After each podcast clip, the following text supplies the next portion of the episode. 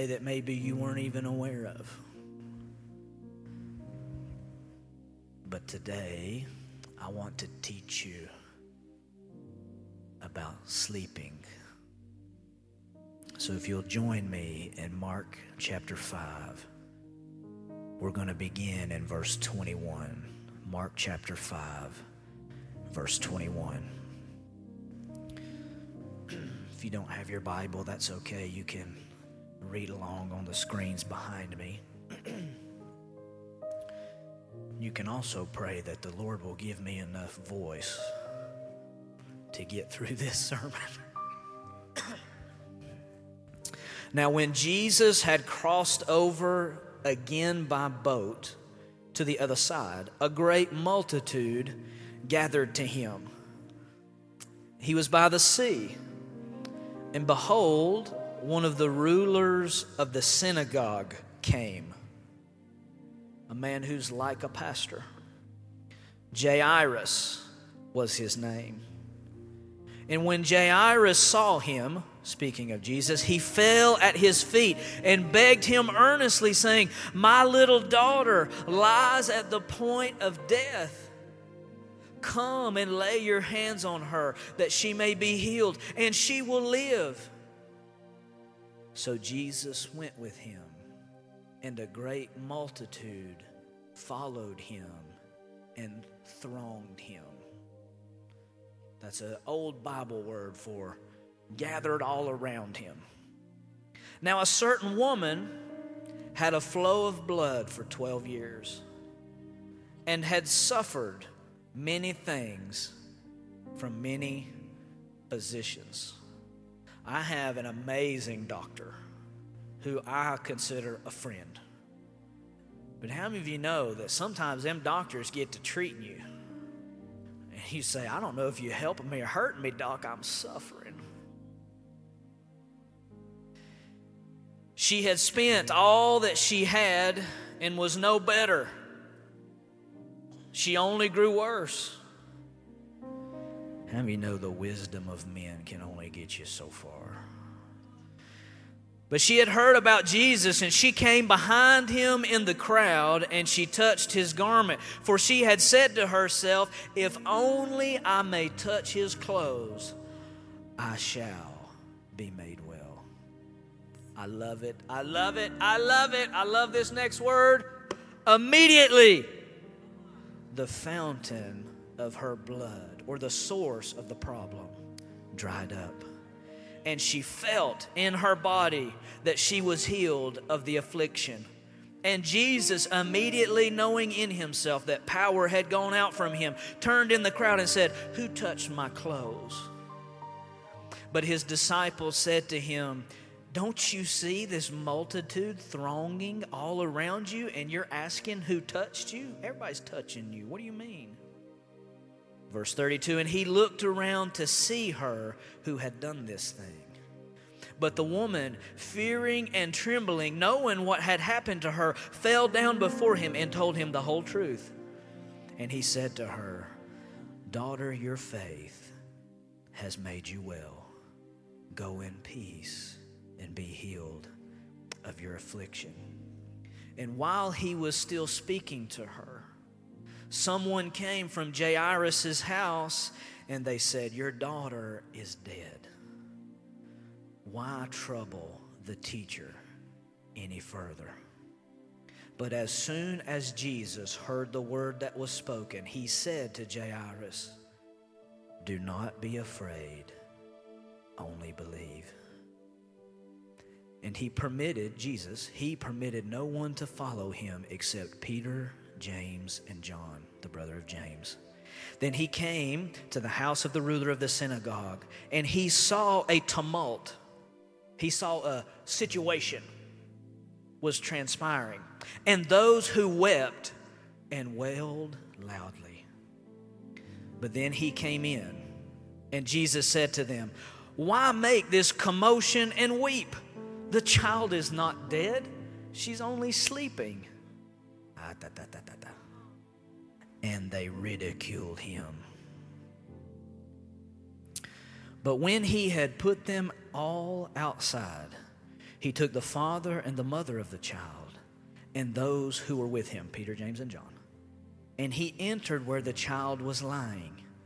Then he took the child by the hand and said to her, Talitha Kumi, which is translated, Little girl, I say to you, arise. And there's that word I love again. Immediately, the girl arose and walked, for she was 12 years old. She could walk. And they were overcome with great amazement. But he commanded them strictly that no one should know it, and said that something should be given her to eat. Holy Spirit, teach us and impart to us the revelation that hides within this story. Holy Spirit, you wrote this book. We ask that you teach us what it means. Lord, I ask that you use me to teach and to preach. Help me to communicate clearly and accurately. And Lord, we promise you all the glory and the obedience. Lord, I pray this in Jesus' name. Amen. Thank you, Sarah. Yeah. I'm going to move quickly, so hang with me.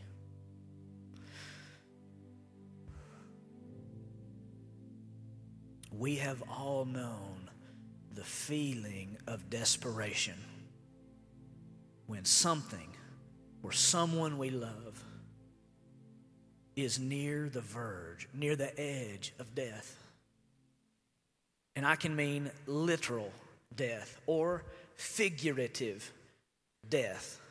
You know that sickness is a type of death. Addiction is a type of death. Brokenness is a type of death. And it can be difficult when we look at maybe ourselves and we feel that death in our life. Or we look at people we love and we see that death has tried to attach itself to, to their life.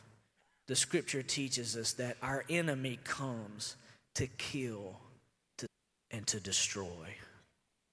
So if death is a God, sickness, disease, brokenness, iniquity, affliction, addiction are all what? Servants of one God named death. And so you may not be facing literal death, but you may be experiencing a flavor of death. It's like ice cream, different flavors, it's all the same thing. Does that feel okay? And I felt the Lord wanted me to tell some people this morning it's okay to be desperate. It's okay to be desperate. Desperation doesn't mean that you don't have faith. What you do with your desperation determines whether or not you have faith. And so I am imploring you all as a congregation that no matter what is in your life that you may be desperate for, Choose wisely where you run. Choose wisely where you run. And here's what you need to ask yourself Am I, with my desperation, am I running to someone or to something who has the ability to solve or to fix or to restore the thing that I am desperate over? One of the greatest mistakes we make as human beings is we want people around us to heal things, fix things, redeem things, and restore things that they don't have the power to heal it, fix it, restore it, redeem it. There's an ancient prayer that the Hebrews would pray that says this The Lord our God is one. There's only one God.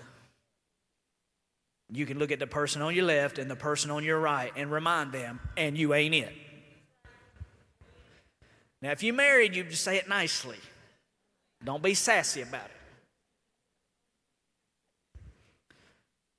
But here's why you shouldn't silence godly desperation is because desperation moves the heart of God. Whichever testament you want to pick, old or new, find a desperate person and you'll find God starts to move. There's two examples that jump, that leap to the forefront of my mind when I think about Old Testament biblical desperation. When I think about corporate desperation, whether it's a congregation or a nation, the people of Israel, when they're trapped in slavery, Pharaoh's killing their babies, and they start crying out. Pharaoh has enslaved us and he's drowning our babies in the river. And God, we don't have the power or the ability to free ourselves. God, we need your help. God had let slavery go on for 400 years. But when they got desperate, then God moved and he says to Moses, I have heard the prayers of my people. Can I just tell you what God did? God looked at Pharaoh and said, Pharaoh, you want to drown babies in the river? I'm going to give you exactly what you want, except I'm going to drown you in a river. Whew. You better be careful when you start messing with God and messing with God's people. Because when God's people get desperate, the judge and the king comes down and he starts dealing with things how a king deals with things. That's why I like to relate to him as a father and a king, is because I want you to be king, but I want you to make sure you can still be like a father to me because a king don't play. A father gives you mercy and grace and forgiveness, but a king, when he comes down to set things right, you better hold on to your hair because he ain't playing and he don't wait. And then when I think about individual desperation, I think about Hannah. That she's a woman. And in the Old Testament, that didn't count for much. And all she wanted was a son. And no man could give her what she required no man could satisfy the longing of her heart. And she went into the temple at a late hour and was praying and saying, God, please give me a son. She ignored protocol. I don't know if y'all heard what I just said. Let me try that over here. She ignored protocol. See, desperate people don't care about what's the way. If I let you get hungry enough, you will push down your auntie to try to get to a bag of rice. We are Americans, y'all, and in 2020 we was fighting over toilet paper. We got all the guns and all the money, but our bums became uncomfortable and we got so desperate we're fighting in Kmart over toilet paper. Don't tell me what people won't do when they get desperate.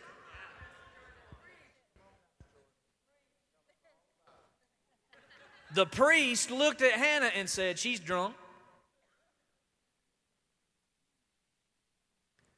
there will be people, there need to be some people that we can't tell if they're stoned or if they're drunk.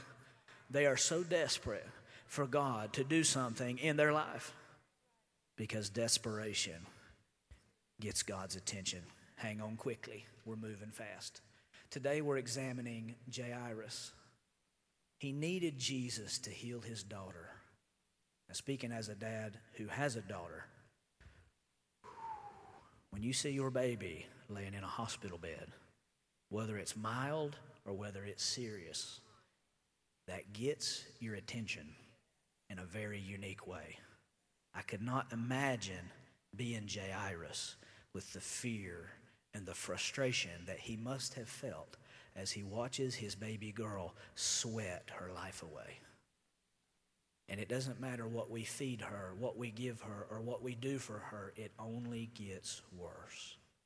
That's a special kind of desperation right there. And so imagine being Jairus, knowing that I have minutes or hours to try to get the king who has my answer to come to my house. Imagine that frustration when there's a crowd all around him and he's not able to move as quickly as what you like. I don't know if I'm Jairus, I would be punching people off of Jesus, clearing away like the Secret Service does for a president. I would steal a horse, put him on it, and I would be on the back of the horse with my spurs kicking, saying, You got to get to my house because I don't give a flying flip if you heal none of these people. I need you to heal my baby. I'm desperate. That's what I do. And that's what you do too. And so imagine being Jairus and you're in the tension of, I just don't need a good word today. I need an absolute, undeniable miracle. And Jesus is taking his sweet old time getting to my house. And then this woman with her little blood issue stops him from coming, and we have to stop and listen to her and talk to her. Like, lady, nobody cares about your blood. My daughter is dying. When you're waiting for a miracle, sometimes it gets worse before it gets better. There are some people in here today, you're watching the circumstances and it's not going fast enough. He's stopping at everybody else's house, and you're like, Jesus, forget about them. I'm desperate over here. Don't be afraid, only believe. Hear me, hear me. Let this word go deep, deep, deep, deep into your spirit. If you are desperate, believing God for a miracle today, don't quit. Don't quit. Don't quit. Don't give up. Don't give up. Don't give up. Don't quit praying. Don't quit standing. Don't quit worshiping. Don't quit serving. Don't quit giving. Don't quit. Don't quit. Don't quit. Don't quit. Don't put your Bible away. Don't put the Bible away. Keep reading it. Don't quit your praying. You might be the only one who's praying, and if you stop, then what? Keep praying, keep standing, keep believing, keep standing, keep standing, keep standing. My marriage is getting worse, my bank account's getting worse, my job is getting worse, my kids are running from God as fast as they can run. Stand, stand, stand. Don't quit, don't quit, don't quit, don't quit. They might be locked up, but don't quit praying. Don't keep standing. Don't quit. Don't stop believing. It doesn't matter what the report of the doctor says, it may get worse before it gets better. Don't stop. Don't stop. Don't stop.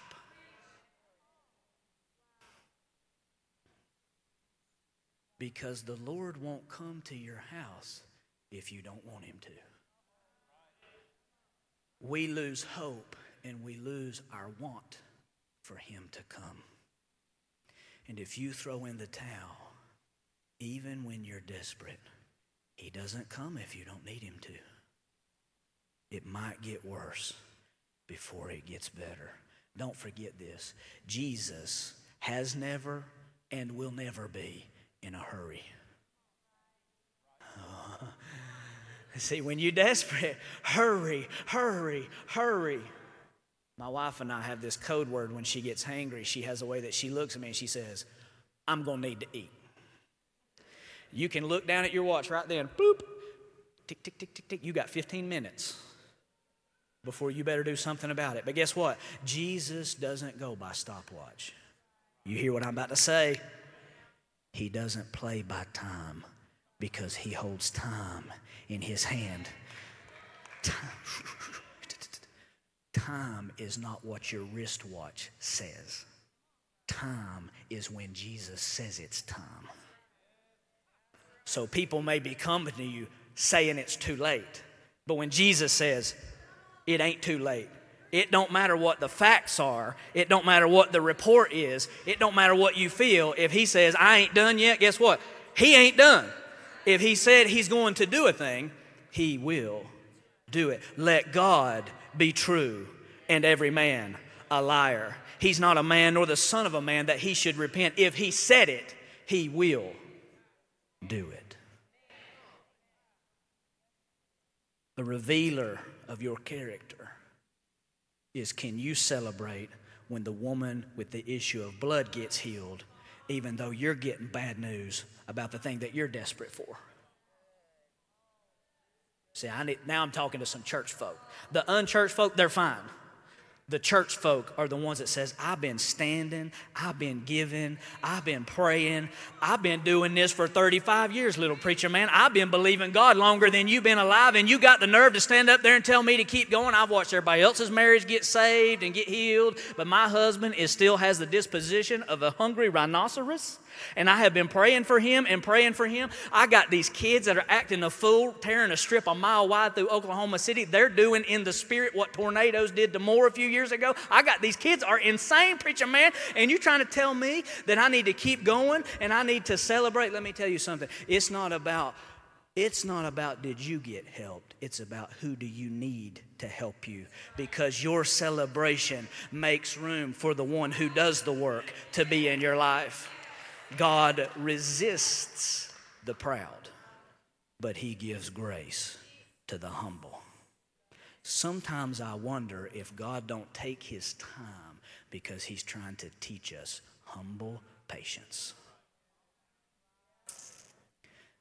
Because the thing that you're desperate for might need a miracle, but guess what? The real miracles happen in here when I learn to trust him. David wrote, Even though he slay me, yet will I trust him. We all like to read Psalms, but we don't want to suffer like the one who wrote the Psalms.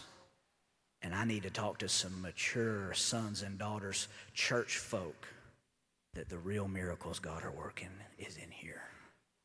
And He takes His time to teach us humble patience.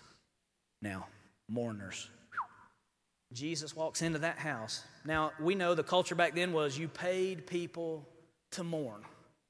So, the bigger a deal we made when somebody died, the bigger a deal they were. and so, we're still doing it today. We're artificially propping up people's character when they die. Save that for another day. But when Jesus ran out those mourners, I believe some were probably paid, but I believe there were also some family in there. Because if, if you had a family member that's on death's door, you're going to be there. So there's some aunties in there, there's some uncles in there, there's some cousins in there, there's some, you know, all the people are there. And Jesus walks in, and they're, oh, God, oh, it's too late. Lip quiver.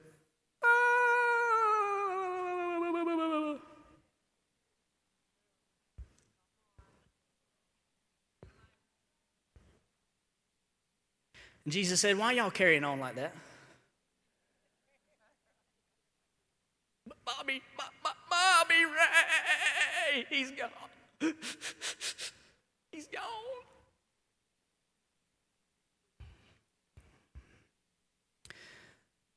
Jesus is teaching us that environments are more important for miracles than timing.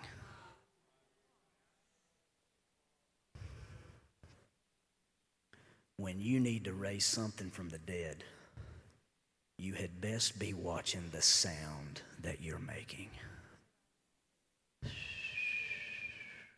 Hear me something. If God is going to do a miracle in your life, and if He's going to do a miracle in our life, He's going to run the mourning out the door. Now you need to hear what I just I told you when I started. This is not for the faint of heart. When mourning has to leave, it always takes somebody with it. Because some people are in love with what was. There are some people in your life, they loved who you used to be. They loved the broken you the addicted you, the anxious you, the depressed you. They love that. But when Jesus wants to do a miracle, Jesus looks and says, You can't take that with you because I'm about to do something new. The scripture says, Behold, I do a new thing.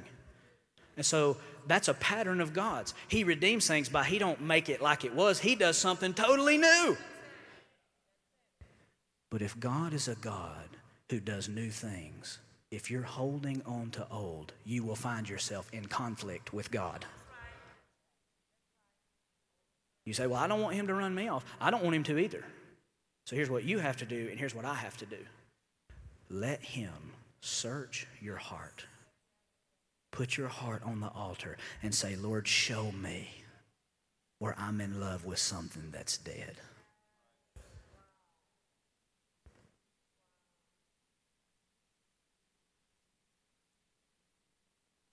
If you want your marriage to make it, you're going to have to quit going to people that knew you when you were busted. You want to turn over a new leaf, you're going to have to quit going to people that they knew you when you were strung out.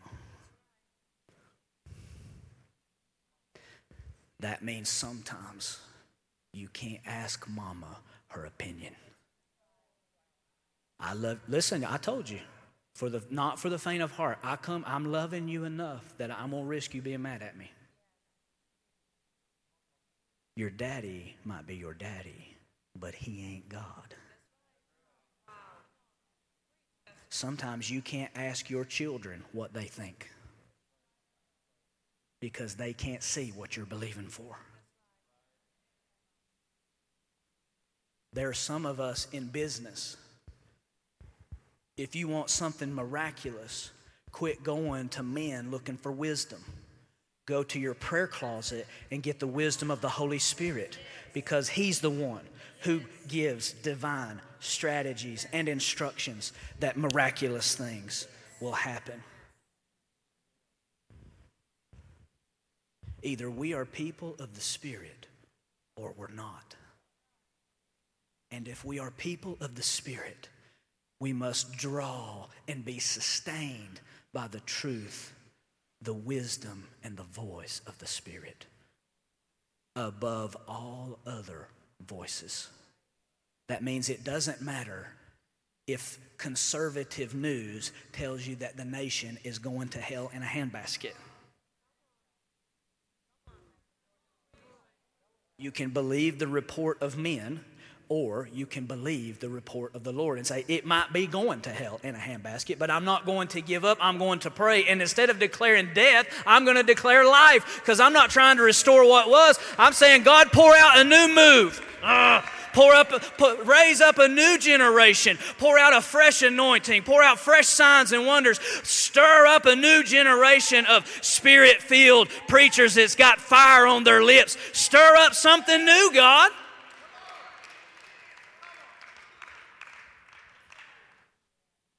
You got to run off the mourning, run it out of yourself.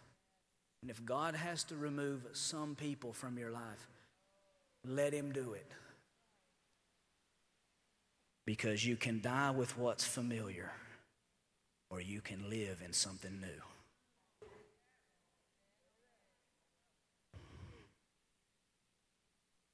Third thing I want to tell you about is environment. I did a word study on environment last night. It was late. You were probably asleep. I just, honestly, I want you to appreciate that. I stayed up last night studying a word, in, an old Saxon word. It was kind of boring, but I did it because I love you. So just remember that. If you ever hear anything bad about me, you can just say, hey, but he stays up late and studies old words. The definition of environment, if you look it up, the circumstances, the objects, or the conditions by which one is surrounded. That little girl was dead. We know that. She was dead. Physically, medically, scientifically, she was dead. And she had an environment of mourning around her. There was an environment around her that mirrored her condition. But guess what? I, I was actually really surprised by this. The root word of environment is not an adjective or a noun, it's actually a verb. Oh, I'm about to run all by myself. The word is this viver. V I V E R. Now, I may not be pronouncing that right, pronouncing that right, because I'm from the holler. Go look it up for yourself. Viver. And here's that root word, and it means this to turn. Hmm. So, okay, so hang on. The environment around a thing is what's surrounding it. The root word of environment means to turn. So here's the implied meaning of the word environment is that an environment that surrounds something can change the thing that it's surrounding. You can turn it around when you change the environment. Nah, I'm about to get Pentecostal if y'all don't help me a little bit right here because I will do it all by myself. And so when Jesus walks into that room, he knows this I've got to change the environment if I'm going to turn the thing that is dead. Because guess what? That word viver, that's the root word of environment, is also the root word in the word revive. Ah, and so, guess what? When I want to see a miracle, I don't have to live forever in desperation. I can turn my faith switch on and I can say, I'm going to change the environment to look like how I want this situation to look. And so, the facts may say that it's dead, but my heart of faith says this if I build an environment where the master can come and work, then it don't matter if she's turned blue and rigor mortis has kicked in. He can look at her and speak a word, and she will. Come back to life. There's some folk you need to go home and take charge over the environment of your house, and you need to turn off the drama and the discord and the strife, and you need to start setting an environment of peace Oh, you need to start setting an environment of love and you watch God breathe on that marriage and make it come back to life. There's some people that leg may be sick and you need to quit saying, oh, it hurts, it hurts, it hurts, it hurts. You need to get some faith going and start speaking to that thing and say, by Jesus' stripes, I am healed. And you start watching that environment change. I don't care what is dead in your life. When Jesus comes down and tells it to live, it will live. It will live live. It will live. It will live.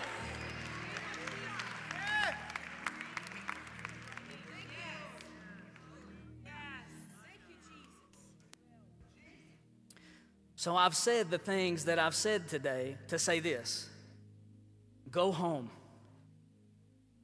You are not a victim. Oh, you are not a victim just because you may have been wounded unjustly doesn't mean that you have to be a victim to that wound the rest of your life. You have the ability to set an environment that is conducive for the miraculous.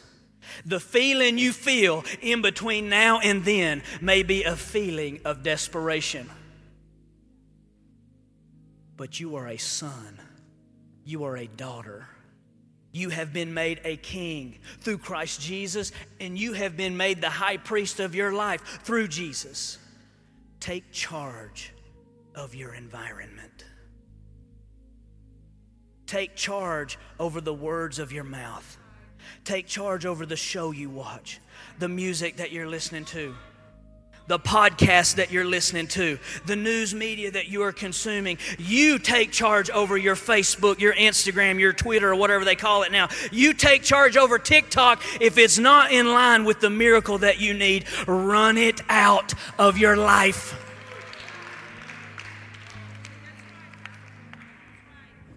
I got to tell you the whole story. The scripture says that when he ran off the mourners, they ridiculed him.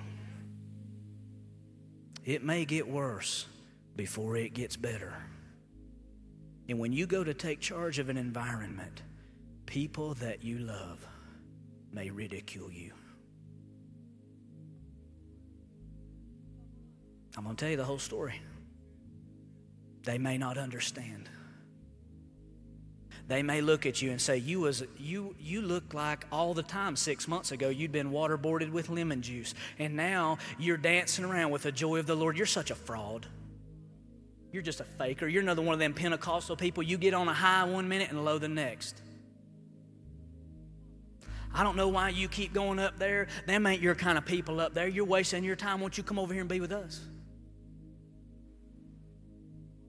Why are you giving your money to that? You ought to be putting it in a 401k or a Roth IRA. You might be doing that. That would be a better use of your money. Right now is the time to buy.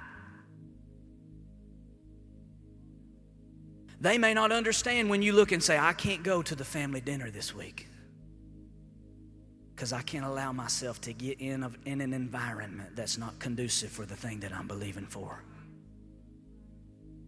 I need you to partner with me I'm going to give you my word that when I go home today, I'm taking charge of the environment of the Roberts house. Mm. I give you my word, I will do it. You go home and take charge of yours. And then meet me here next week. Bring your desperation, bring your frustration, but bring your faith that says simply this Jesus makes dead things to live again. Jesus makes dead things live again. Jesus makes dead things live again. Jesus makes dead things live again. And when I get him in the room, nothing can stay the same.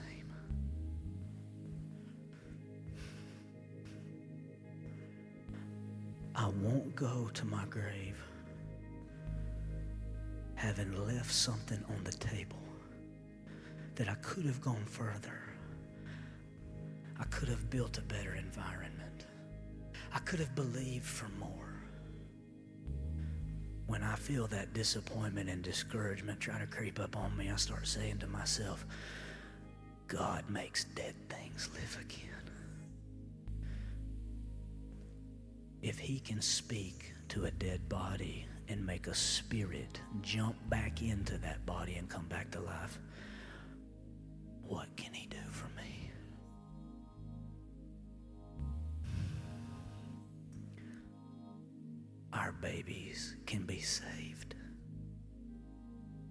children can grow old in the house of God. Our barns can be filled with plenty. Our community can be healed. And we can live our lives in peace when Jesus is in the room with us. Help me. Help me. Do it with me. Give you my word that Holly and I will do it with you. I'll give you a practical example. The first thing I'm doing when I go home today, before I take my traditional Sunday afternoon nap that I know you take too, I'm going into my closet. And every piece of clothing that's from an old season, I'm giving it away. I got some nice clothes. So if you hit this Goodwill over here on the expressway, if you're about my size, you're going to hit the jackpot tomorrow morning. But I'm giving it away. I don't care if I paid $1,000 for a pair of cowboy boots, I'm giving them away. I don't care if Bishop bought me that suit, I'm giving it away. Because I want what God has for my life. I'm not going into a new season wearing old clothes. I ain't going on a shopping spree either. You liable to see me in this t-shirt right here for the next three weeks. I can't hardly go to a Target or a shopping mall. I can't do it. I just it stirs up bad feelings in me. I get overwhelmed with all the people. So if my wife don't buy it for me, I probably don't wear it. So you may see me in this shirt right here for three weeks. I don't know.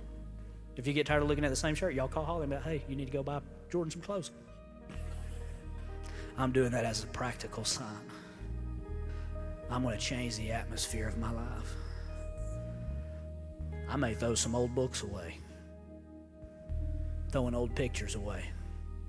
I ain't living in an old day because I'm believing that God is going to make a miracle happen in my house. Does that feel okay? If you want Him to work a miracle in your life, raise your hands and bow your head.